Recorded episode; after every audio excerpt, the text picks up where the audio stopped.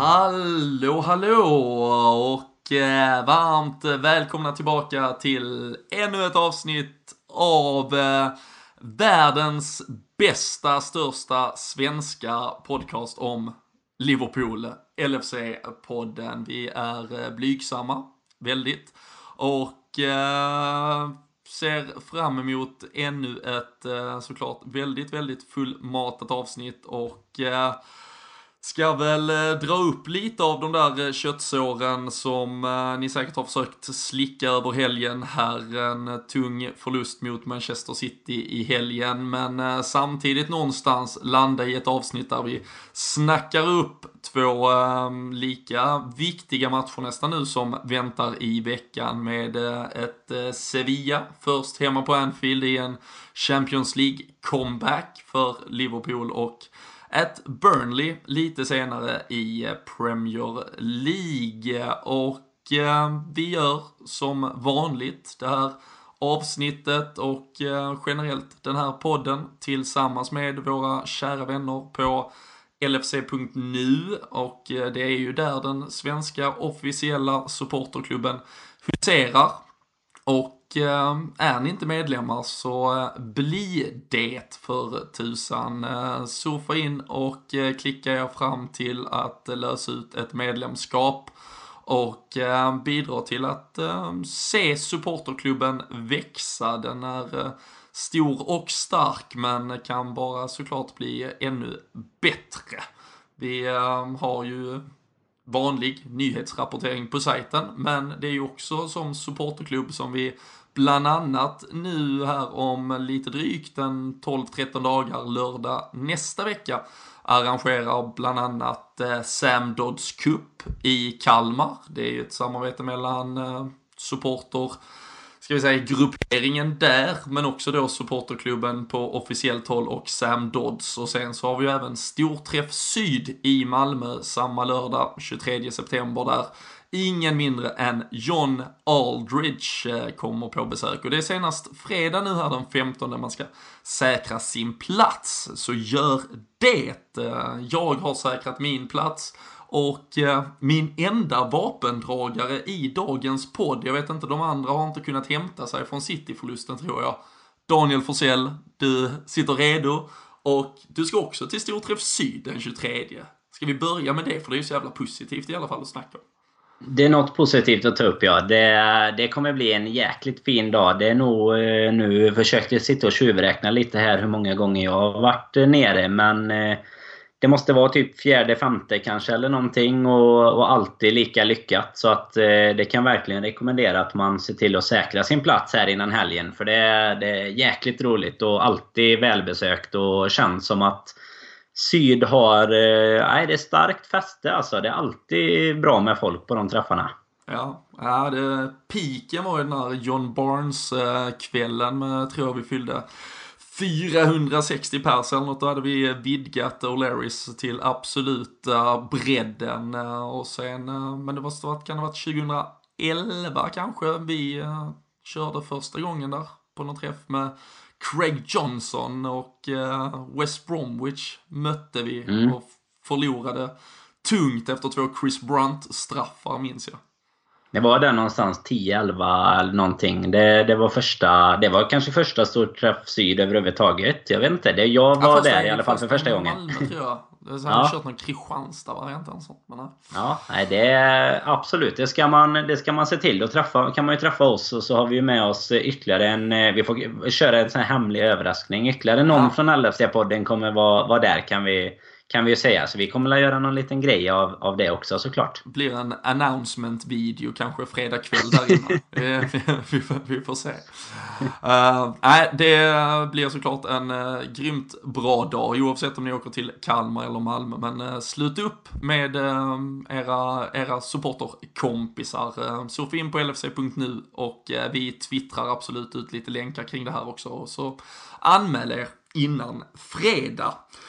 Men eh, vi eh, ska väl trots allt tyvärr eh, Dan, ändå börja i något lite tyngre denna måndag när vi blickar tillbaka på en helg där Liverpool åker på sin tyngsta förlust. Nu finns ju också den där 6-1 förlusten mot Stoke här för bara två år sedan ligger ju såklart och, och skvalpar någonstans. Men, men just resultatet 5-0 och, och den marginalen då i övrigt, det är alltså 1958 när vi var nere i andra ligan senast. Då förlorade vi mot Huddersfield med 5-0. Och annars är det alltså 1946 som vi åkte på en 5-0-däng, den gången mot det andra Manchesterlaget United.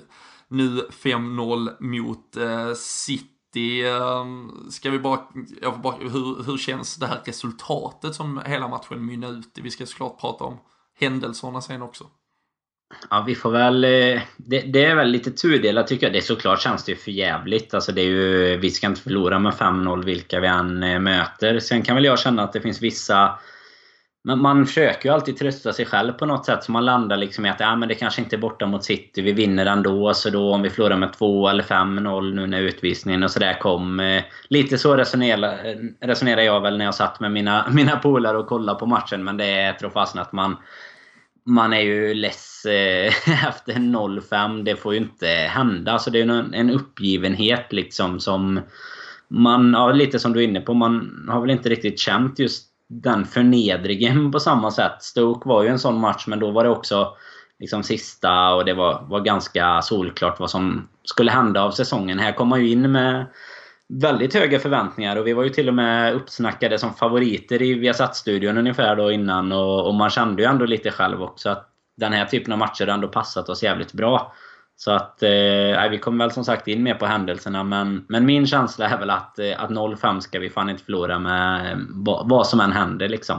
Vad, har du hunnit, eh, har du, har det lyckats lägga sig hos dig än? Nej, nej, det har ju varit, alltså det har varit jobbigt. Jag, det, det, det kliade ju i fingrarna att, att skriva av sig ganska omgående. Det, det är väl ett av mina, mina stora bekymmer att försöka samla, sam, samla mig mentalt lite. Men, men även när jag hade gjort det, jag skrev ju en krönika på LFC.nu sent på kvällen där på lördagen och eh, den har ju tagits emot med blandad kritik. Eh, man märker väl att vi har ungefär en, en halv supporterskara som känner exakt likadant. En halv supporterskara som tycker att man är helt dum i huvudet för att man eh, bryter ihop och känner en förtvivlan efter en 5-0 förlust. Och det, det är väl också någonstans exakt det där som supporterskapet ska få vara. Att det ska få vara jäkligt eh, spritt och eh, att man investerar sina känslor på olika sätt och vissa, vissa kan se det för att, ja, det var en förlust. Um, jag vet inte, på något sätt, det liksom, i min värld är det liksom en, en kniv i ett hjärta och det låter ju så jäkla löjligt att sitta och säga det, men eh, det, det var liksom mentalt riktigt jobbigt att se Ja men det var liksom att se den man älskar på något sätt bara, bara skita i allting. Um, det är säkert uh, lite väl djupt att ens känna så till ett fotbollslag. Men uh, det, jag tyckte det var riktigt uh, jobbigt hur det utvecklade sig till slut. Men, uh, men jag tänkte att vi ska ju försöka göra någon form av ändå lite, lite objektiv analys av det som var och kronologiskt så var det väl en timme innan matchstart man eh, ändå direkt började känna att något låg i luften när eh, inte ens eh, DN Lovren som eh, såklart har varit ifrågasatt men fick chansen utan det var Ragnar Klavan som skulle in i det där mittförsvaret. Ett mittförsvar som Jörgen Klopp ju inte valde till slut att förstärka. Och eh, även Trent Alexander-Arnold fick chansen igen då istället för en Joe Gomez som spelade mot Arsenal Moreno fortsatte på vänsterkanten. Det fanns väl kanske lite fog för att känna att den där backlinjen var dels lite offensivt balanserad på ytterbacksplatserna och att det var faktiskt läge att kanske känna sig lite tveksam till var Ragnar Klavan skulle stå sig här. Eh, Dejan Lovren var sliten från landslagsuppehållet enligt Klopp. Han gör det här beslutet. Det är såklart lätt efter 5-0 att säga att allt var fel, men hur reagerar du på backuppsättningen framförallt. Resten var ju, som jag hörde er prata om i förra podden, exakt vad man förväntar sig i mittfält och anfall framåt. Liksom. Ja men absolut. Och det, men det man reagerar på är ju precis det vi var inne på i förra podden. Att varför har vi inte förstärkt den jäkla platsen? Det, man blir ju man blir trött när man ser, alltså jag förstår det att Lovren kanske är sliten och så, men, men när man ser att vi liksom är ja, men hela tiden egentligen eh, alltså 70-80% eh, ifrån att spela Ragnar Klavan som, eh, som en av två ordinarie mittbackar. Alltså en skada eller en sån här i, i detta läget då att någon är lite sliten eller får en smäll eller någonting. Jag tycker inte det, det, det funkar inte om vi ska utmana och det spelar ingen roll hur välbalanserade vi är offensivt. Om vi har gett upp defensivt liksom. Det kan låta hårt. Det är lite som du pratade om innan att vissa kan väl tycka att man är lite väl hård. Men eh, ja, det är liksom en uppgivenhet tycker jag när man ser det nästan redan innan då att fasen, vad gör, vad gör Klavan där kände jag lite. Och eh, Jag vet inte, Alexander Arnold kände väl jag kanske ändå där, där kände inte jag någon förvåning och sådär på samma sätt. Och Moreno har jag nog ändå väntat mig lite nu. Utan det var väl Klavan som var det stora frågetecknet i min bok och som, som kanske också, precis som du säger, lätt att säga i efterhand. Men eh, stod väl och, och, kanske lite på hälarna i, i första målet där som kanske blev det lite avgörande eller tyngsta på, på ett sätt innan utvisningen och sådär. Just för hur matchbilden utvecklar sig. Faktiskt. Ja, men det känns ju, och det, den här diskussionen i, i liksom kölvattnet av då att man kanske var väldigt kritisk eh, på, på sociala medier, eh, lite kanske till, till följd av den där krönikan också jag skrev i lördagskväll så, så satt man och diskuterade mycket eh, med en del andra supportrar på Twitter kring det här med liksom, ja men vadå, vad förväntar ni? Och vi bygger något nytt och vi bygger, och, och, men, och det är ju det där som är, och jag tror vi har varit inne på detta för att det är så jobbigt att se, för vi, vi har ju, sen kan jag tycka att man ska formera vissa saker annorlunda och sådär, men vi har ju ett mittfält som trots allt spelare för spelare är ett bra mittfält. Vi har dessutom skaffat oss en bredd. Vi hade en Oxlade Chamberlain på bänken, vi hade en Coutinho utanför truppen, en Lallana som är skadad. Vi har en anfallsuppsättning som Peppar peppar, nu får vi se. Danny Ings gick av med en liten skada för U23-laget. Eh, Daniel Sturridge håller sig än så länge fri. Men vi har ju liksom, vi har ju en uppsättning att verkligen variera oss med. Men i försvarsspelet så, så har vi just nu tre egentliga mittbackar för Joe Gomez kommer nog få bli ett ytterbacksalternativ till Alexander Arnold med tanke på att Klein är borta ett halvår.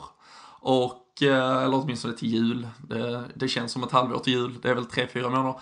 Men, eh, och, eh, och en vänsterbacksplats där, där då Moreno är så att säga på nytt född med, med allt vad Visst, han har gjort en fin säsongsinledning, men, men det kommer att vara ett riskabelt alternativ i det långa loppet. Så det är ju liksom, återigen, två värvningar till kanske, av rätt dignitet och kaliber så, så är vi ett helt annat lag.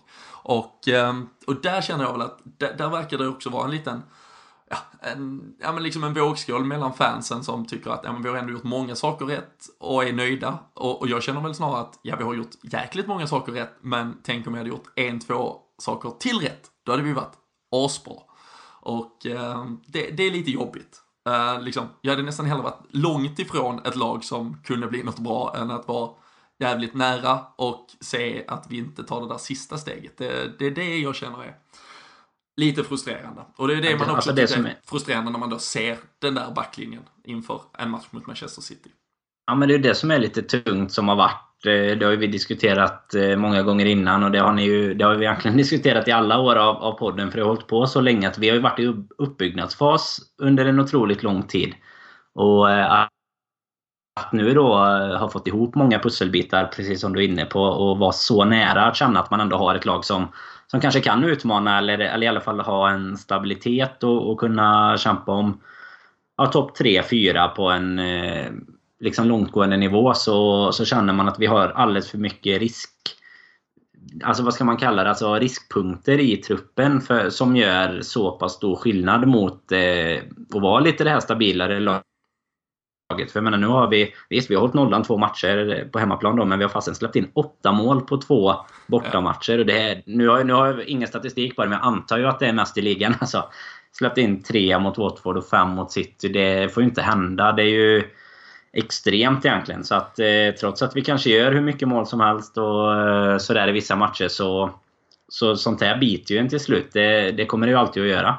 Ja, och vi, eh, jag satt ju med Kalle och Christian efter eh, matchen mot Crystal Palace när vi hade varit uppe på Liverpool Masters i Degerfors och det var ju senast Ragnar Klavan spelade en, eh, en Premier League-match för Liverpool och där kom vi ju undan med alltså, hjärtat i halsgropen när han blev eh, uppsnurrad och rundad av eh, Loftus Cheek eh, och la in den till Benteke som drog den över och kunde lika bra satt upp den i nätmasken och så så är det eh, ett 1-0 underläge och en eventuell förlust för vi vet hur vi har sett ut i de situationerna liksom. Så det har ju inte, det har ju inte varit, det har ju inte varit bra försvarsmässigt och eh, där, eh, nej, Arsenal gjorde det, vi gjorde det jäkligt bra. Vi gjorde många rätt Det funkar ju framförallt men, pressen och så. Det, ja, det var ju det, snarare det, det, det den offensiva försvaret som fungerade riktigt ja, bra. Precis.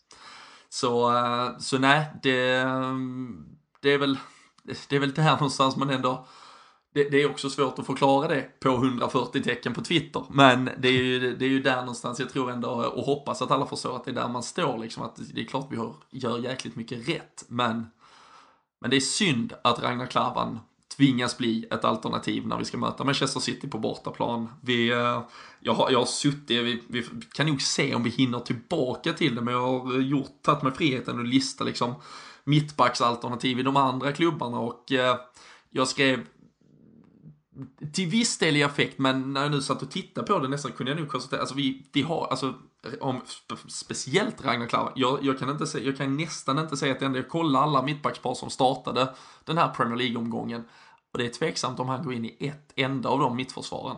Och, ehm, och det, är ju, det är ju illavarslande. Tittar vi liksom i topplag, potentiella topplag, så är det ju inte ens i närheten. Det är ju för dålig nivå. Och ehm, det det finns risk för att det blir kostsamt. Sen har vi också ett offensivt spel som är fantastiskt. Och eh, får vi utdelning, vi ska snart också snacka Mohamed Salah och hans eh, träffsäkerhet. Så, eh, men får vi liksom igång målskyttet så kommer vi ju kunna vinna matcher. Liksom. Det kommer vi alltid kunna göra. Men eh, det kommer också vara risker med allt vi gör, tror eh, jag i alla fall. Ska vi eh, ta eh, inledande minuterna av matchen annars, eller fram till eh, det som såklart blev någon form av, ja, dödsstöt, det röda kortet. Men matchinledningen vill ju ändå många se som en ganska positiv sekvens av matchen för Liverpool. Jag vet inte hur du uppfattade hur vi började. Nej men det håller jag med om. Jag tycker det är rätt gott. Vi, vi skapade en del chanser och tyckte att vi till viss del eh, höll oss framförallt väldigt tidigt i matchen då var ganska spelförande också. Sen är det precis som du är inne på, Salah har ju en eh, minst jättechans som jag kommer på på eh, stående fot. Men det har ju lite sådär halvlägen också.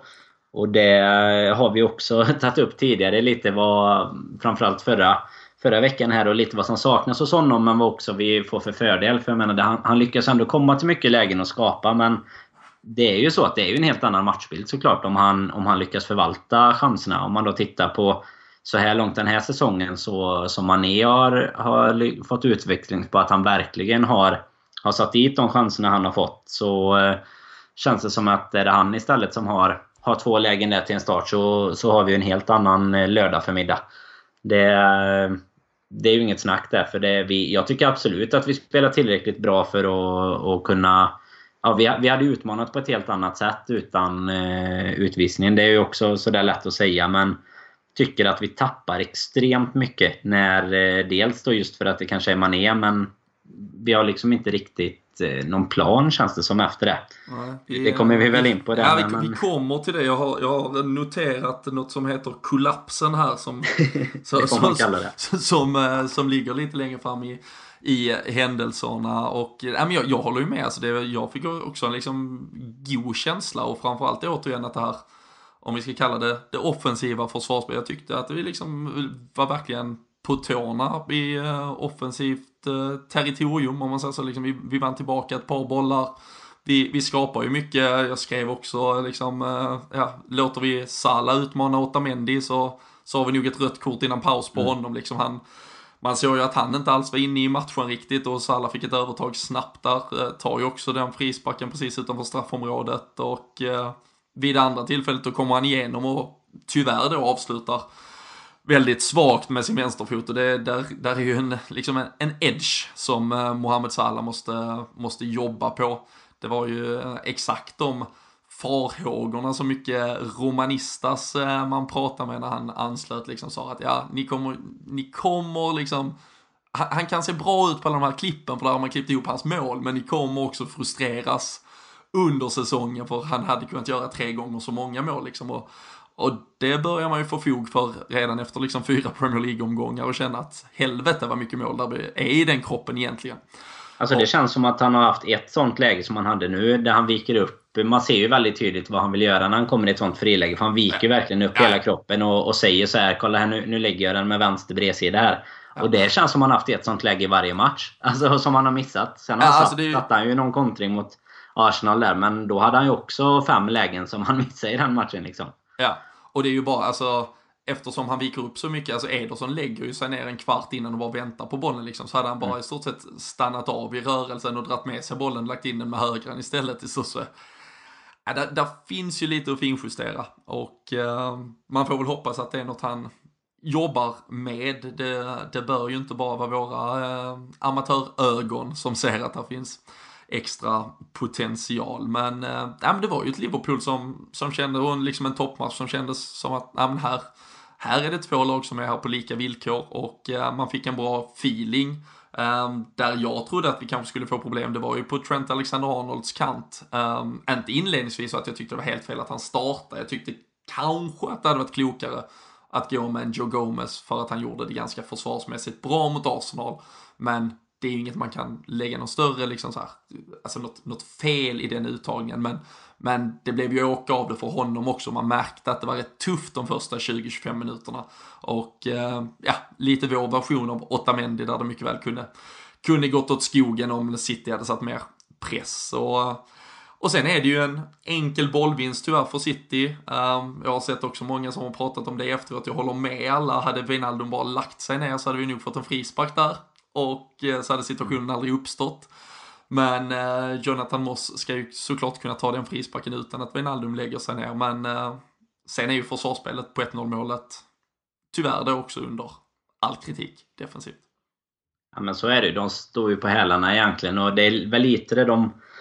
Man, man kikar på eh, hur sammansvetsat mittfältet spelar under egentligen nästan hela matchen fram till dess då, men det känns som det tappar de lite också. Är lite lata.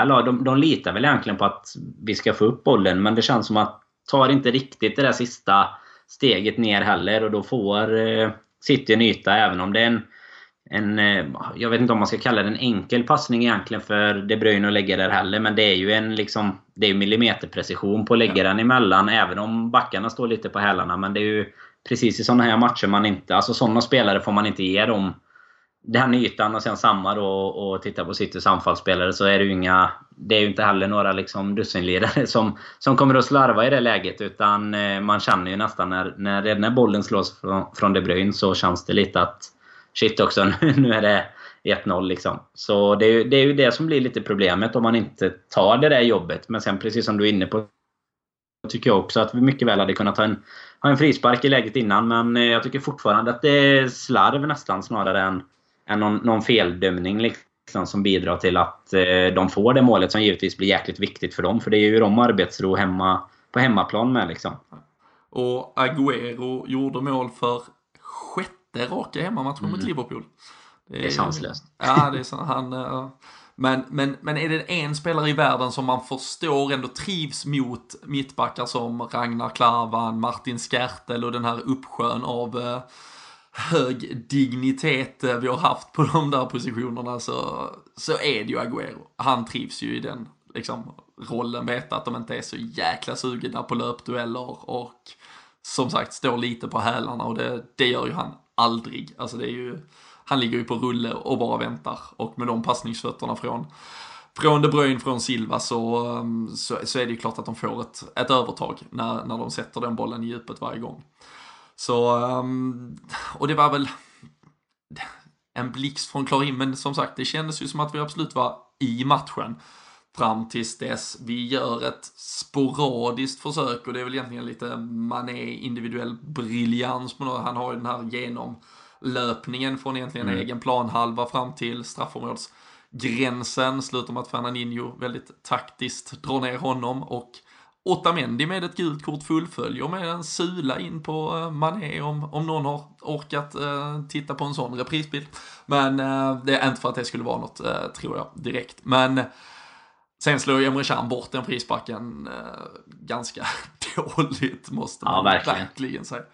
Och, och sen är ju nästa situation och den som då ja, dödar matchen efter en dryg halvtimme, Sadio Manés löpning mot Ederson kollision, spark i huvudet. Det är två sidor av det där berömda myntet. Eh, hur, hur upplevde du det initialt när du, när du såg det? Då fick jag en chock när han blev utvisad. Jag, så, man såg ju att jag tror det var Otamendi som gick och markerade för att han skulle ha sulat honom i, i ansiktet. Eh, Medan jag tycker... Alltså det är en sån jäkla hårfin skillnad. För det är ju det är ju några centimeter ifrån att vi istället har bollen och har 1-1 i ett solklart läge där. Och det är ju verkligen det man är går för. Sen kan väl jag... Alltså, desto mer man har, har kanske satt sig in i, i situationen så kan jag tycka eh, tycka att man kanske inte behöver dela ut ett rött kort där. Men när jag tittar på reprisen och ser att dobbarna ändå sitter någonstans i, i ansiktet. Då är väl min eh, amatörmässiga åsikt att liksom, ja, jag biter i det sura äpplet och att det får vara ett rött kort. För det är lite samma som om du stamplar någon på... Alltså ibland är det misstag att stampla någon också om man säger så. Men... Eh, sen är det, alltså det är lite som du säger, två sidor av myntet. För eh, du är lite bättre än mig på, på just dom, eh, domar regelboken också. Men jag känner väl att, som du säger initialt, inte knappt, alltså knappt någonting tänkte jag säga. För i och med att ja han kommer ut på det sättet han gör. Alltså det, det är också en sån grej man, som jag tycker att man ofta glömmer. Och det är väl kanske man inte tar i beaktning i efterhand heller. Alltså så många som, som jag har läst eller sett diskussioner med. Men jag tycker också att att alltså Edson kommer ut på ett sånt sätt som lite kanske bjuder in till att man faktiskt kommer få en jävla smäll i huvudet. Mm. Eh, det, det liksom går ju att söka upp situationer. Jag, jag hade ju aldrig sett Mignolet hade aldrig hamnat i en sån situation för han hade ju backat liksom. Så, så det, det, kan jag också tycka är en, en liten grej. Men, det var ju, men det, det, var ju nog, det var nog tredje gången Ederson var ute utanför eget straffområde var på den där första halvtimmen. Han var ju det ett par gånger liksom och, och han är ju lite libero men det vill ju såklart, såklart Guardiola ha honom som också. Ja men så. så är det ju och det är det jag kan tycka då att det är det som spelar in lite mot att jag kanske Att man väger lite mer åt andra hållet. Men sen är det ju där foten upp i ansiktet så det är lätt eh, lätt för domaren känns det som att ta ett, ett rött med. Men eh, jag vet inte. Du, du får utveckla helt enkelt.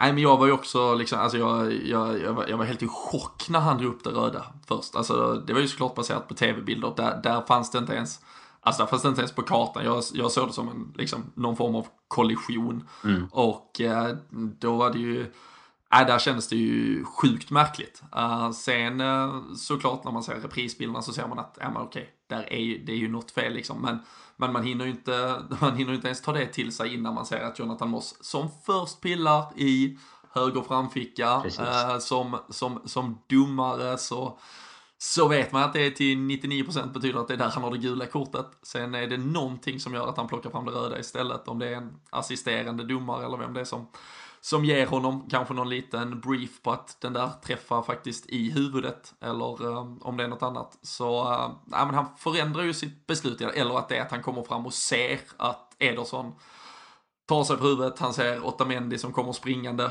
Eh, lite tragiskt att Otamendi också först skriker på det röda innan han ens går fram till sin målvakt som ligger döende i så fall på, på, på planen.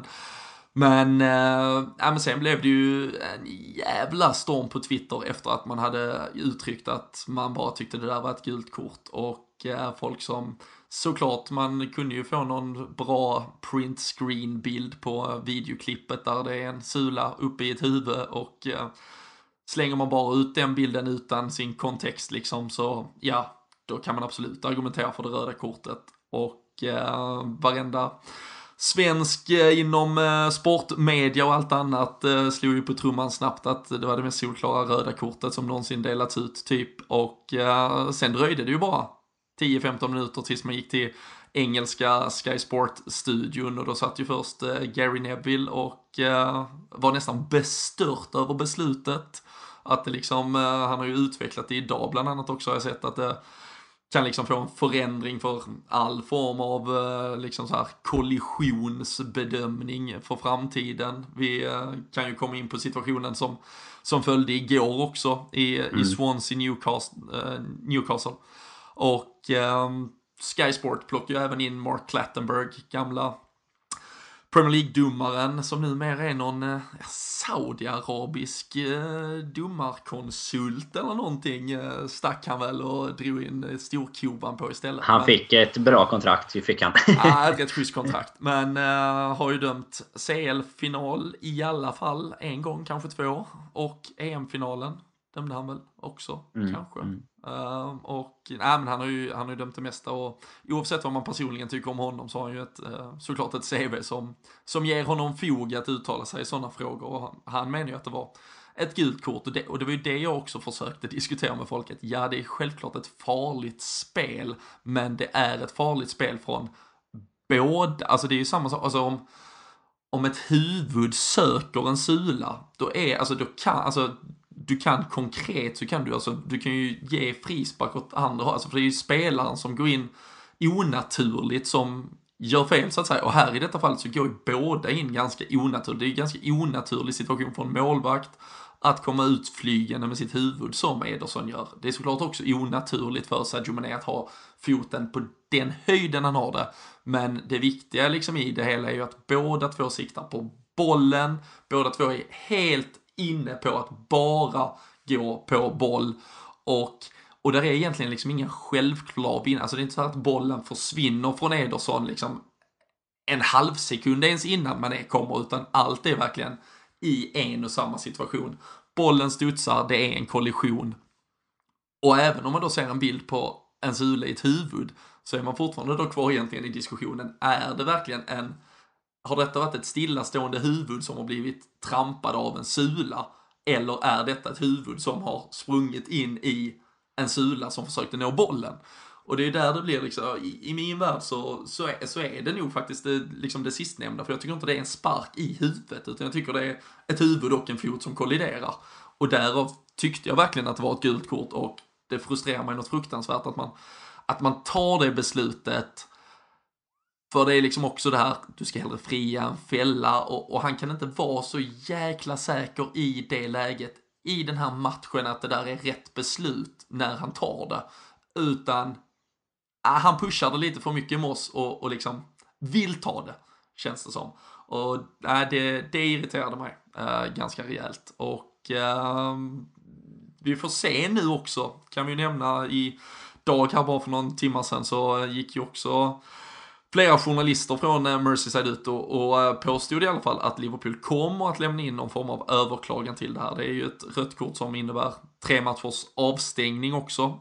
Det är ju Burnley i Premier League till helgen och sen har vi Leicester gånger två, dubbelt på bortaplan. Först i ligacupen och sen i Premier League som eh, man är just nu ser ut att missa. Men eh, kanske framförallt den, och vi kan väl ta det på grund av matchen då 24 timmar senare lite drygt, Swansea Newcastle, där i stort sett exakt samma situation inte gav ett rött kort, så känns det ju som att det kanske gav Liverpool lite vatten på kvarnen här i att driva ärendet vidare.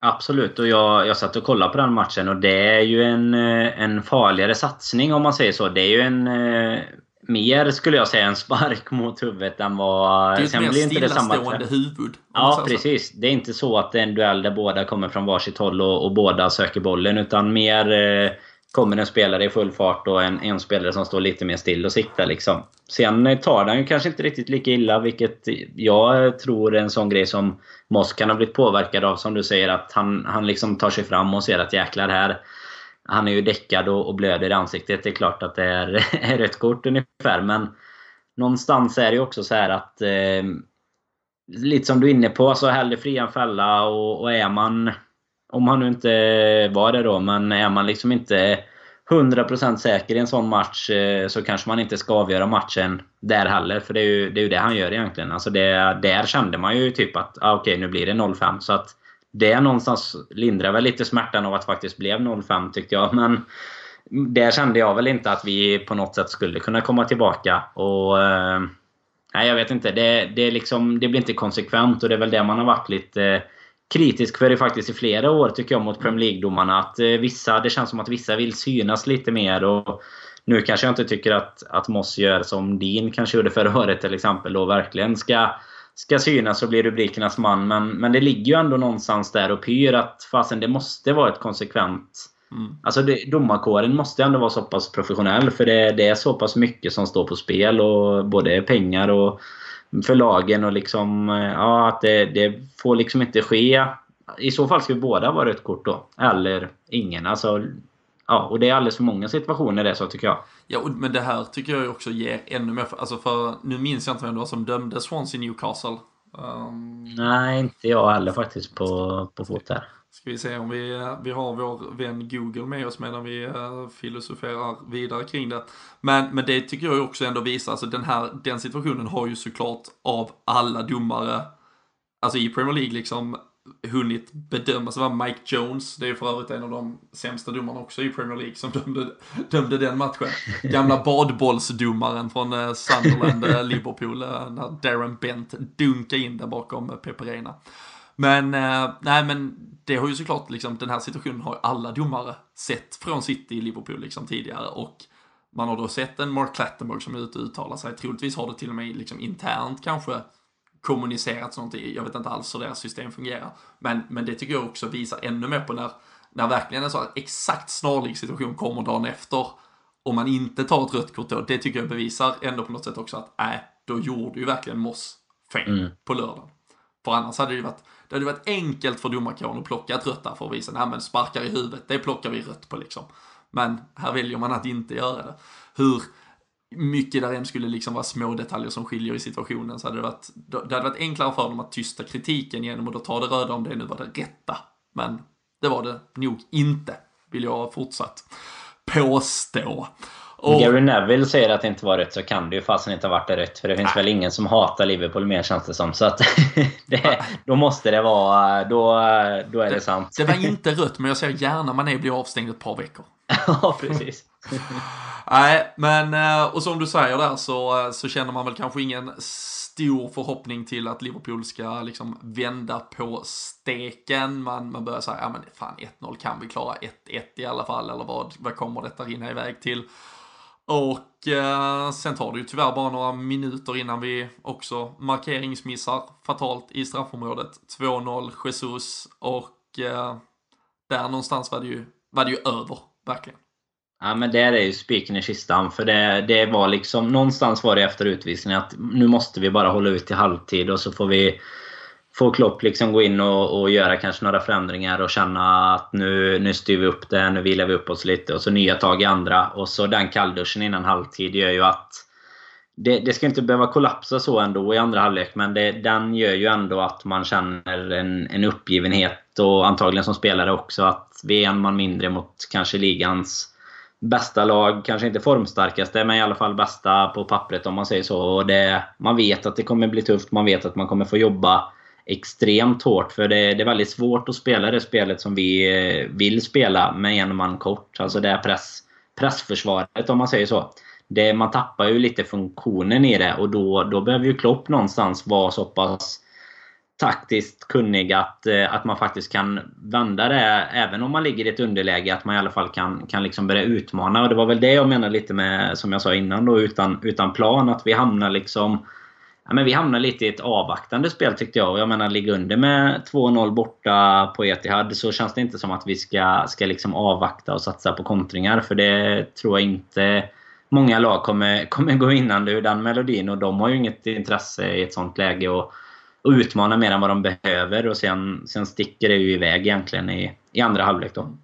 Det, det, det, det ska ju uppenbarligen i alla fall rulla någon, någon, någon skröna kring att möta, just eller att, skröna vet jag inte, men att möta ett Pep Guardiola-lag 11 mot 10 ska vara typ det svåraste man, man kan utsättas eh, för. Eh, det är ju såklart att mycket bygger på ett bollinnehav som blir väldigt, väldigt roligt och enkelt såklart med, med en man mer och eh, här till syvende och sist så fick ju liksom City maximal utdelning på, på, på allting egentligen. Men eh, en sak jag vet att vi har diskuterat väldigt ofta här i podden, det är det här liksom att, att en, en negativ, liksom en skada kommer sällan liksom ensamt när det gäller Liverpool. Vad gäller liksom, det kan vara att vi släpper in, vi kan leda med 2-0 i slutet, släpper vi in 2-1, tro fan att 2-2 kommer också. Och här är det lite, vi får utvisningen emot oss, och tro fan att det inte sitter 2-0 liksom fem minuter senare. Det här med att vi inte samlar oss, att vi inte liksom, okej, okay, omgruppera som säger, det är paus. Det här, liksom, överlev på liv och död fram tills dess och så börjar vi om.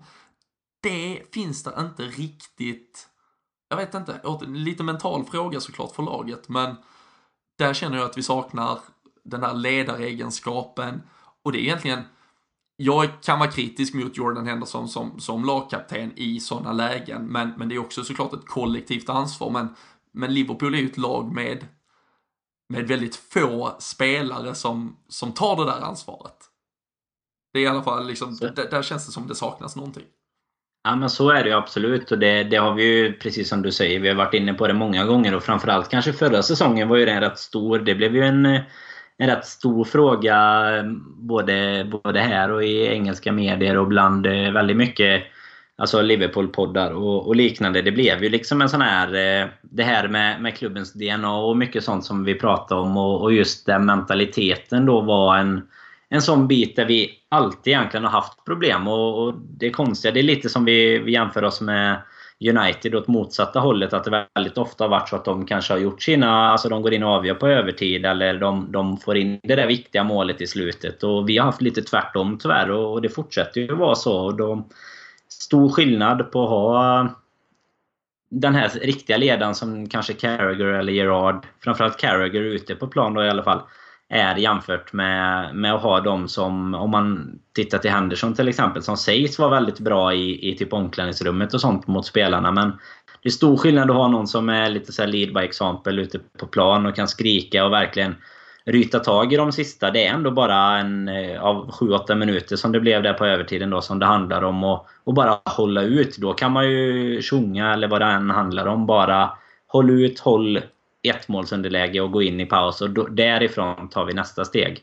Eh, och det kan väl samma sak där jag tycker att Klopp på något sätt måste utstråla och kanske skrika liksom ännu mer att det bara bara se till att hålla det. Och det, där har vi uppenbarligen ett problem som bara fortsätter. Och, ja, jag vet inte fasen vad man ska, hur man ska få till det riktigt. För eh, det har ju hållit på i, i många år och det blir ju ingen, ingen bättring på det. Och jag ser inte riktigt vem som i dagens, alltså om man tittar på truppen som vi hade nu sist då, det, det känns inte som att det finns någon egentligen som, som riktigt varken visar det med, med hur man eh, spelar eller hur man, hur man snackar på plan heller. Så jag vet inte, känner du att det finns någon annan som... Jag tänker om man tänker kaptensmaterial, det, det känns inte som att det är någon som går in och bara nu jävla gubbar nu Nej. Gör, vi, gör en liten ring liksom och bara fan nu medans, för jag menar det är ändå ett uppehåll på 8-10 minuter. Från ja, det... att eh, vi vet att Mané blir utvisad. Liksom, så att det finns ju ändå taktiska direktiv hinner man ju med däremellan. Ja, det är ju massvis med och, och det jag reagerar också över det var ju att liksom Emre Can var ju den enda som liksom så här, eller den första i alla fall som liksom är framme hos Mané och försöker liksom, man liksom skit i detta, typ vi ska klara den. Alltså han utstrålar i alla fall det där. Mm. Det kan till viss del liksom nästan kännas naivt, men liksom han har ändå, alltså i, i sitt huvud så ser han ändå ett Liverpool som kan vinna den här matchen. Och det känner jag ju inte från många andra spelare och det, det är ju bara Emre Can i 80 minuten som tar ett gult kort på, alltså vi blir fullständigt utspelade. Alltså, ja, jag liksom, ja, det, det gick åt helvete och man kan säga, ja men om det blir 2-0 eller 5-0. Nej men vad fan, du bär ändå Liverpools jävla tröja, du blir utskåpad efter ett landslagsuppehåll. Du borde, någonstans borde man bara känna, nej fan, alltså det här, det här kan vi inte låta för, alltså vi kan inte låta detta fortsätta. Och att det tar fram till 80 minuten, vi ligger under med 4-0 innan någon ens liksom tar ett gult. Och där, där går ju liksom Emre Can ner och bara klipper någon nere vid hörnflaggan för att han är trött på skiten liksom. Men där är ju tyvärr ingen annan i Liverpool som, som har den mentaliteten. Jag, som sagt, jag vi skrev lite om det igår att jag tycker Jordan Henderson inte, inte är kaptensmaterial. Jag tror inte han är det på grund av sina ledaregenskaper på planen. Han är det säkert för att han fungerar i ett omklädningsrum. Han liksom kan säkert samla gruppen om det behövs i, i, i de här liksom inför matchskeden och så vidare. Men, men är ju inte den liksom the go-to man när det blåser storm ute på plan liksom, utan där saknar vi alternativ. För eh, på samma sätt som jag då kunde flagga för att jag inte tycker att Jordan Henderson är rätt så är det lika jävla svårt eh, tyvärr att påstå vem som borde ha den där binden istället. Joel Matip är ju liksom kanske den bästa mittbacken, den enda som man liksom känner att nej, han kommer nog kunna vara kvar i ett försvar som vi ska bygga om, men är han en ledare? Nej, det är han inte. Simon Mignolet, har han pondus? Nej, det har han ju faktiskt inte. Offensivt annars, ja, Wijnaldum är en ganska liksom riktig humörspelare som också kan ha sjukt djupa dalar, toppar ibland när laget puttrar på liksom. Offensivt så, så är det ju mer lirare om man säger så. Det är inte en, det är inte en Zlatan liksom vi, vi har i vårt lag på det sättet utan det där saknas ju och det är ju Emre Can, typ, som, som dyker upp och det, det har vi ju flaggat för förr men han skriver inte heller på ett nytt kontrakt. Jag tror inte det hade varit så jävla snyggt att ge han en bindel och sen låta han löpa kontraktet ut och lämna gratis i sommar eh, och äh, har byggt, byggt sig det problemet utan Virgil van Dijk var ju nog både mittbacken och potentiellt även lagkaptenen vi skulle värvat i somras. Men ehm, där, där saknas ledare, alltså, och det är också en sån sak det här där vi pratar om att vi har ett fantastiskt offensivt balanserat lag, ett lite sämre försvarsinriktat lag och dels att vi då har den här, ja, ska vi säga, kunskapsskillnaden i våra olika lagdelar men att vi också då har mentaliteten som skiljer sig väldigt mycket. Att klart det är liksom lirare som kör på när vi leder, när allt går bra, och det är skitskoj att spela fotboll. Vi har inte någon som riktigt knyter näven och är beredd att liksom bryta både sitt eget ben och en motståndares ben när det går dåligt. Och det kommer nog kunna göra att vi, när vi är dåliga, tyvärr kommer kunna vara riktigt dåliga. Och Jörgen Klopp har också visat att hans filosofi inte är särskilt anpassningsbar. Han, han har ju liksom sin väg att gå och väljer att gå den. Den kommer med det materialet vi har kunna leda säkert till en fjärde. Det tror jag fortfarande att Liverpool kan klara. Liksom, jag är inte så, liksom, min så här grundinställning är absolut inte så negativ som, som folk verkar tro. För jag tror liksom vi kan skapa bra resultat. Men återigen, hade vi fått in en ledare, hade vi fått in ett bättre försvar. Där finns liksom ett par parametrar, ett par spelare vi hade kunnat förbättra på och, och så är vi ett jävligt bra lag. Ja men så, jag instämmer till 100% där och jag tycker väl också lite som du är inne på där att vi vi kanske... Alltså vi, vi, är väl nästan de flesta i podden tänkte jag säga ganska, kanske med det, med det i bräschen får man väl säga, så ganska så humörstyrda vi eh, också. Vi hade fan varit, du hade varit inne och skrikit, det kan man ge sig fan på. Du hade varit mittback i Liverpool i alla fall.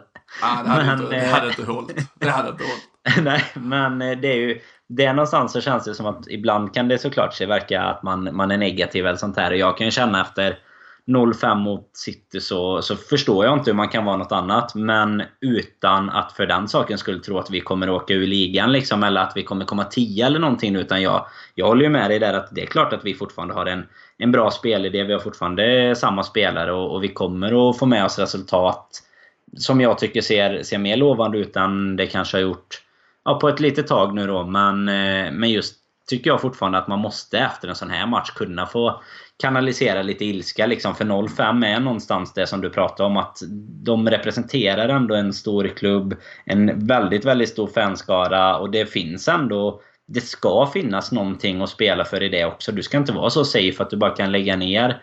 Liksom det är det som vi pratar om lite med bredd och att vi har behövt skapa den här konkurrenssituationen. Att du ska inte kunna lägga ner och känna att ja, det kommer ju en en ny match nästa vecka i alla fall som, som jag får starta och köra. Utan gör du det riktigt dåligt i en sån här match oavsett egentligen vilka saker som hänt under matchen så ska det finnas någon annan som, som egentligen står och knackar på dörren och kommer att vara beredd att ta din plats om du i alla fall inte försöker. Även om det står 0-2, 0-3 eller 0-4 mot, mot City tycker jag. Sen förstår man väl att 0-4, 0-5, okej okay, då är det då är det tufft liksom. Men eh, det är det här mentala att man måste någonstans få folk att kämpa även om om det inte finns de optimala förutsättningarna för att ha roligt och spela fotboll som, som det gör när vi verkligen leder en, en match egentligen. För jag, jag tycker det är samma problem mot Watford där när vi släpper in ett mål i slutet. Att det är inte heller liksom någon som, Dels att vi släpper in målet, men det finns liksom inte... Man, där vill man ju bara se att någon bara lägger sig och bankar i marken liksom. Att bara, vad, vad är det som händer?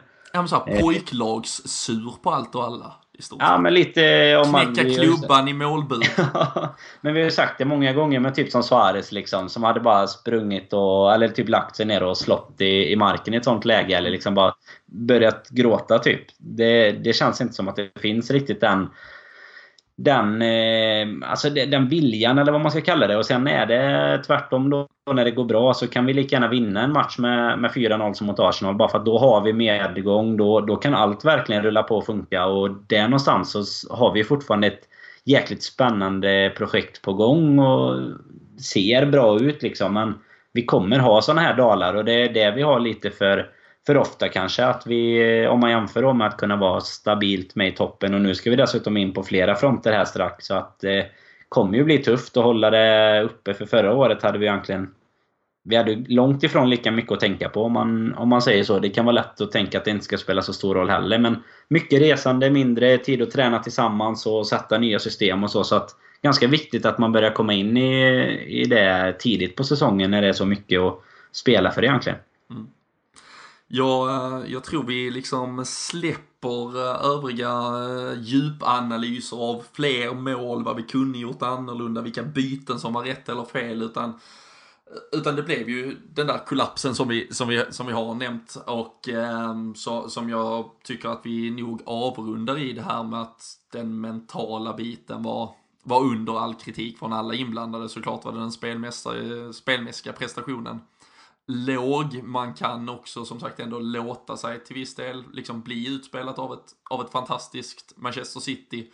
Men det saknades väl det saknades i, i min, i min liksom så bok för att någonstans ändå köpa förlusten så, så saknades det den där, ja, ja men liksom direkta jävla upprördheten från spelarna. Och eh, vi får hoppas att den eh, har eh, tagits eh, till spelarna av Jörgen Klopp efter matchen och att den har lyckats verkligen packats samman till något som nu ska få explodera i veckan istället. För jag tycker vi lämnar den där Manchester City-matchen och blickar fram mot det som nu eh, komma skall här i veckan. Det är ju återigen dags för Liverpool att eh, kliva tillbaka in i den jävla Champions. Onsdag kväll mot eh, Sevilla och eh, sen väntar Premier League till helgen mot Burnley. Och eh, oavsett ett eventuellt överklagande kring Manés röda kort kan vi ju utgå från att han kommer att då vara avstängd mot Burnley.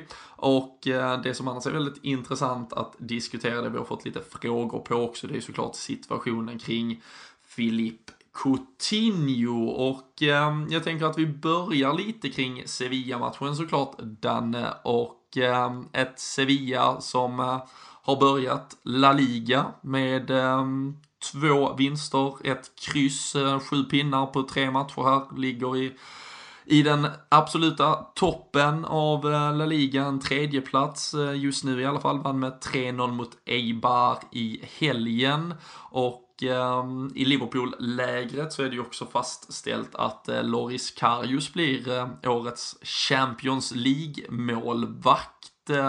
Kan ju stanna snabbt vid det konstaterandet och sen har man dessutom flaggat för att Danny Ward kanske blir inhemsk kuppmålvakt. Eh, ett riktigt hockeyrotationssystem på målvaktsfronten framöver.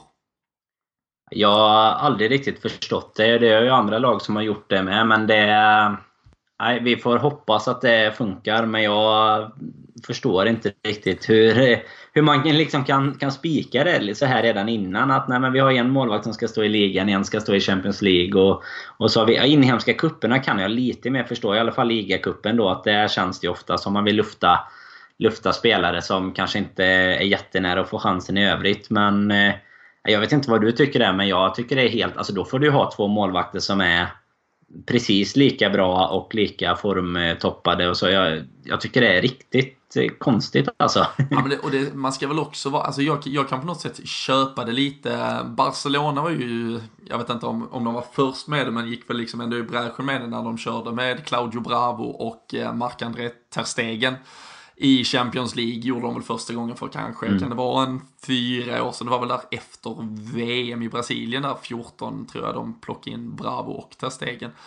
Där de då spelade Testegen i Champions League, för han är ju mer en shotstopper liksom och de vet att de kommer ställas för tuffare motstånd på det sättet i Champions League medan de vet att nio av tio La Liga-matcher, de joggar de hem och de kan spela med en Claudio Bravo som liksom Libro och uh, av, av allt vi nu tyvärr har fått se av hans fotspel och allt annat i Premier League så, så var han ju där och då en jäkligt bra och viktig målvakt för Barcelonas uppbyggnadsspel. Och eh, där kan jag liksom lite köpa det, men Loris Karius, Simon Mignolet, det är ju ganska liksom likvärdiga målvakter, vi kommer att möta ganska likvärdigt motstånd vad gäller vår approach till matcher. Är Simon Mignolet en bättre målvakt? Klart som fan att han borde stå även våra Champions League-matcher tycker jag. Utan, eh, och Loris Karius, det är ju inte heller att vi är i en situation att vi ska liksom behöva fjäska typ för honom. Ja men du får det här för att få stanna i lag. Han har ju liksom inte gjort, gjort någonting för att ens vara på väg någonstans utan jag hade väl gärna sett att vi hade spelat med vårt bästa lag på alla positioner redan nu så, så gott det går. Det känns ju inte som att en målvakt heller skulle behöva den här rotationen. Vi, det var vi ju inne på redan mot, mot Arsenal när Karius klev in. Men uh, istället då kanske ja, låtit både Karius och, och Ward rotera i, i de inhemska ligaspelen istället. Men, uh, men det är ett beslut som verkar vara taget. Vi får ju det bekräftat onsdag kväll uh, om inte annat. Men Emil Lundberg, nej Lundmark, förlåt mig, har, eh, har frågat däremot hur Klopp borde göra med Mané nu mot eh, Sevilla med tanke på att han då missar säkert ett par matcher därefter. Borde eh, Mané vilas för att liksom han kommer vi ändå inte kunna använda sen eller ska han spela just av den anledningen? Oxlade Chamberlain i så fall kanske tillsammans med Mané, vila Salah inför helgen. Eller ska man rent av slänga in en Philippe Coutinho i mixen i den där offensiva triangeln.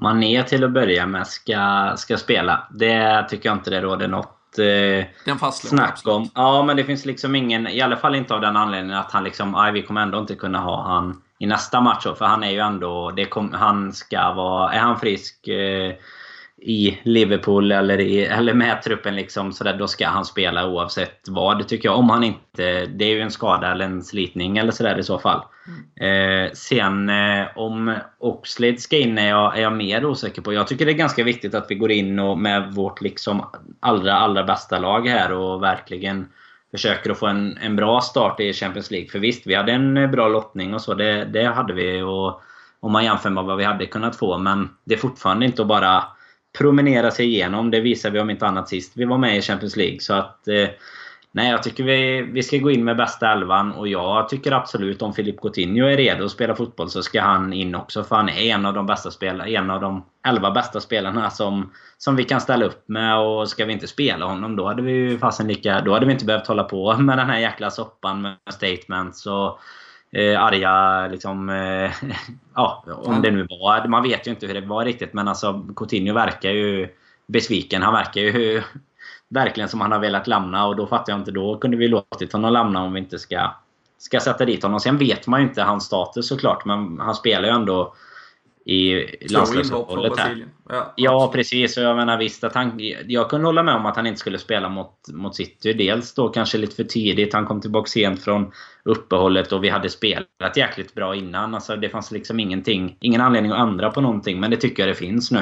Och jag tycker det är rätt bra chans efter en sån här utskåpning att faktiskt ja, Det känns ju som man har eh, köpt visa. sig liksom så här mandat mot, liksom mot fansen och klubben att, ja vad fan, ja, vi vet att det var skitsituation vi hade med Coutinho, men ni såg vilket jävla helvete det blev ja, i lördags. Ja, men... Låt oss spela honom och vara glada. Ja, vi liksom, kan ju inte, ja, vi kan ju inte låta honom sitta alltså, i frysboxen heller när det är vi som har sett till att han ska vara kvar. Utan eh, det är tvärtom om, eh, jag vet inte, vi hade velat sälja honom och han hade tvingat sig kvar. Eller, alltså, ja. Du fattar vad jag menar. Att det är vi som verkligen har visat att vi ska ha kvar honom. Så att eh, nu...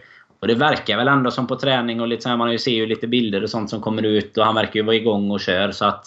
Mm. Nej, absolut. Jag tycker han ska in. Men Oxlade vet jag inte riktigt faktiskt om, om jag får plats för i min... Eh, i min startelva där. Och jag tycker inte vi ska vila någon för, för vilandets skull liksom inför helgen. Utan det kändes väl som att vi nästan gjorde det lite mot City. När det Vi plockar av dem en efter en. Salah ja. i paus bland annat här. Det känns och, som det var lite vila inför, inför Champions League och så är det ändå ja, det är några dagar emellan. Så det tycker jag, så här i början på säsongen ska vi klara av det. Ja, och eh, snarare så blir det ju då en mitt i veckan-match nästa vecka mot eh, där Leicester då i ligacupen där vi säkert får se större rotation. Mm. Men, eh, men jag, jag är ju helt, eh, jag är helt med på det du du säger dina tankar. Jag hade ju startat offensivt eh, Mané, Salah och Firmino igen här emot Sevilla. Skulle det sen göras förändringar så är det ju när Mané tvingas då gå ut mot Burnley och om det betyder en Firmino på en kant, en Sturridge centralt. Det har vi ju sett eh, Klopp trots allt eh, favorisera ett par gånger eller om det är då Oxlade Chamberlain ska in och göra en en start i en ytterposition eh, kanske jag hade tyckt var ganska spännande att se i så fall. Men eh, mot, eh, mot Sevilla så tycker jag vi behåller allt intakt och, eh, och sen är det ju viktigt, jag hoppas verkligen att vi får se Filip Coutinho vi eh, har fått en fråga också där från Martin Ahlberg, vem som ska bort nu när Coutinho ska in igen. Um, han, är ju, han är ju positiv i alla fall och känner att han kommer gå in nu. Uh, jag tyckte ju Klopp var lite så här kryptisk när han efter matchen fick frågan om, om, uh, om Coutinho var redo inför matchen mot Sevilla och så sa han bara ja. Och sen gick han, han var väl såklart lite bitter kanske på att få den frågan men, men det har egentligen inte varit jättetydligt på att så här, ja nu är han faktiskt redo, nu kommer han spela och det vill man ju få lite svart på vill man vill se den där jävla laguppställningen en timme innan avspark och säga att han han är tillbaka på riktigt. Och eh, med den offensiv vi då kan, kan leverera och sen tror ju jag att det blir en Gini Wijnaldum som i så fall får eh, stå till sidan. Um, Emre Can tror jag har spelat sig kvar i laget efter att, ja, efter att ett mittfält som totalt sett har varit utöver Arsenal har varit riktigt dåligt sett över inledningen av säsongen tycker jag. Men jag tror att Jordan Henderson och Emre Can har, har lite mer mandat just nu. Äh, ger kanske också lite mer balans. De som stannar, Filip Coutinho går in. Och äh, sen trodde man ju aldrig att man skulle säga det, men Dejan Lovren tillbaks in i mittbacks låset. Eh, För jag ser gärna Joe Gomez som högerback och sen ser jag gärna Andy Robertson som vänsterback mot Sevilla. Där kan jag ju tänka mig att det ska roteras då för att uh, i så fall spela Moreno mot Burnley istället. Men uh, jag vet inte om du uh, köper den elvan om vi skulle haft ett delat uh, tränarskap för detta Liverpool. Jag hade skrivit under faktiskt. Jag hade gått med på det och jag håller med dig där om att jag, jag hade gärna velat se Robertson också. Och det är lite... Jag tycker att den rotationen är, är ganska stor skillnad på den rotationen där man kanske byter ut och vilar en Sala eller en Mané eller ja, Firmino. Alltså någon som verkligen är en bättre spelare. För jag tycker att Robertson Moreno, där har vi fortfarande en, en situation där vi det, det är det dagsform egentligen som avgör vem som kommer att vara, vara bäst. Jag menar det vi har sett av Robertson hittills, eh, väldigt lite har vi fått se i och för sig. Men det tycker jag har varit bra. Och jag tycker Moreno har gjort en bra säsongsinledning också. Så att det tror jag bara är nyttigt. att de, Där kan man göra en, en rotation. Eh, men, eh, och faktiskt också in med, med Lovren, det håller jag med om. Eh, sen är det väl egentligen Gini som... Eh, alltså jag hade ju nästan eh, baserat på prestation velat se att Henderson fick, mm. fick kliva åt sidan. Men det är precis jag, jag som du säger med mandat. Nej men det är ju mandat där och alltså jag...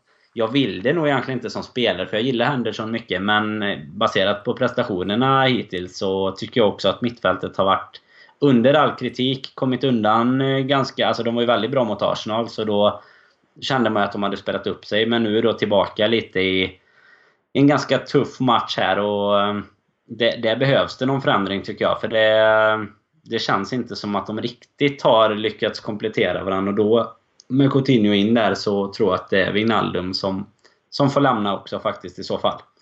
Så att det, det är vi nog ganska rörande överens. Och jag, alltså man, man kan inte säga att man offrar kanske ligamatchen heller till helgen men eh, då, då är det ju snarare att man kanske offrar ligacupen som du var inne på till nästa nästa vecka där och sen, eh, där kommer man ju få se kanske de som inte, inte får spela sådär jättemycket då. Ja, ja absolut. Och eh, nej, men jag tror sen kan ju som du säger, alltså, eh, rotera för roterandets skull och det där, alltså, och, och liksom att vila någon som är klart bättre än någon annan, det, det, det tycker jag, liksom, det har man bara råd att göra i i typ ligacupmatcher. Eh, men som sagt att däremot kanske då, i mitt tycke startar Robertson och Joe Gomez som ytterbackar på onsdag, men kanske spelar Moreno och Alexander Arnold hemma mot Burnley till helgen.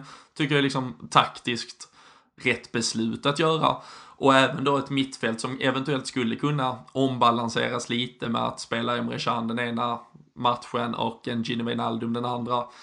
Eller rent av då våga, våga svära i kyrkan och plocka av Jordan Henderson och spela Emre Can, Wijnaldum och eh, Philippe Coutinho. Det, det hade varit häftigt att se i alla fall.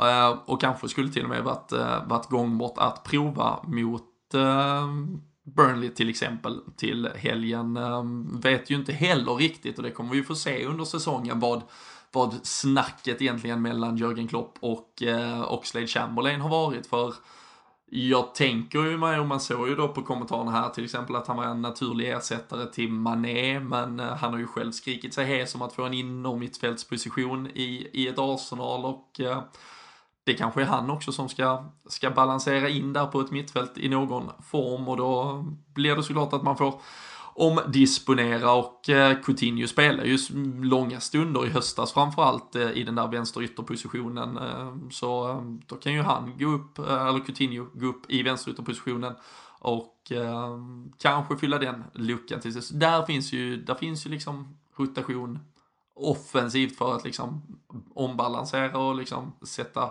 sätta olika fokus beroende på motstånd. Men uh, jag tror inte vi går djupare in i eh, eventuella laguttagningar än så. Eh, men eh, hur, känn, hur är känslan kring Filip Coutinho och hans eventuella närvaro i de här två matcherna som kommer nu här?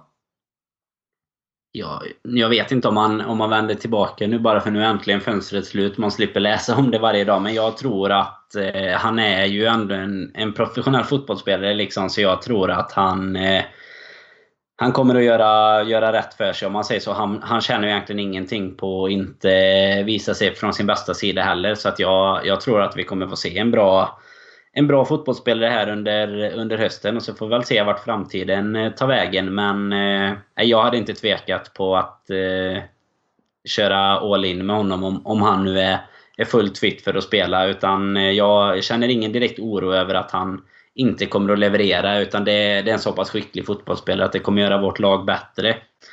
Eh, och jag tror väl att det är klart att Champions League har ändå någonstans varit ett väldigt stort mål för våran trupp eh, att ta sig tillbaka till. Så att jag tror att de flesta tycker att det kommer vara, vara jäkligt kul att, att få chansen oavsett om man, om man ville varit i Barcelona istället. Liksom. Vem, men, men min, min, känsla, och det är ju såklart verkligen bara en känsla, jag tror också att Philippe Coutinho är proffs nog att, liksom, att spela Verkligen. Jag tror inte på snacket och det var ju typiskt eh, katalansk media som påstod att han skulle vägra spela Champions League och massa annat trams. Um, sen har jag, som jag har förstått reglementet, eftersom han är anmäld i Liverpools Champions League-trupp så spelar det ingen roll om han skulle vägra att spela för han har varit anmäld i truppen och då kan han inte spela för, för Barcelona sen. Men det, det är säkert någon annan som har bättre koll på det. Men jag är ju faktiskt mer rädd för att Klopp ska fortsätta hålla han åt sidan. Alltså jag vet inte alls varför jag har fått den känslan, men jag vet inte liksom, jag tycker inte det har varit en tydlighet kring att så här, det är öppna armar och fan vad vi längtar att ta tillbaka honom. Men det, jag vet inte om man inte vågar det riktigt ut mot fansen för att fortfarande är lite skepsis kring hans agerande i sommar och allting. Nej, men det är, det är ju lite infekterat såklart och man vet ju aldrig. Det sa ju Klopp i presskonferensen inför matchen med att eh, man, man kanske inte ska eller ungefär sa han ju att man skulle kanske inte lita på allt. Som, som ni skriver sa han ju lite sådär till journalisterna när han fick väldigt mycket frågor kring eh, Filip Coutinho inför City-matchen där. Och var väl lite sådär halvirriterad över att har vi inte, har vi inte pratat om det här redan? Så eh, nej, det, man, och det är lite samma från Coutinhos sida. Man, eh, om man jämför nu med, med Sanchez till exempel som kom ut med en eh, nu när han kom tillbaks till Arsenal från lands, eh, landslagsuppehållet. Så jag tror det var på Instagram eller om det var på Twitter. Han la ut i alla fall så här Finally back now focus typ och så någon bild på uh, där han ja, verkligen var mot fansen speglar ut i Arsenal liksom att nu kommer jag ge, ge allt, jag är mm. tillbaka. Nu, nu, nu satsar vi liksom, nu kör vi, vi glömmer det som har varit lite. Det har man varken fått se från Coutinho eller från Klopp eller från klubben sådär utan lite tystare och eh, det återstår väl att se. Det blir spännande två, två dygn här nu ungefär fram tills vi ser elvan där på, på onsdag.